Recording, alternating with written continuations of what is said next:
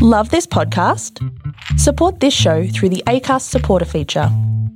It's up to you how much you give, and there's no regular commitment. Just hit the link in the show description to support now.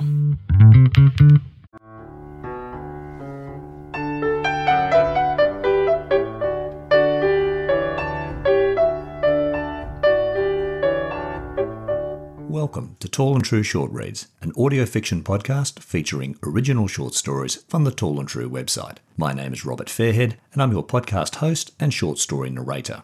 I've always loved reading and writing. I wrote and self published my first book, Sand Island, an Enid Blyton Famous Five style adventure story, in 1972 when I was 10 years old. I'm now a middle aged writer and editor at tallandtrue.com, an online showcase and forum for writers, readers, and publishers.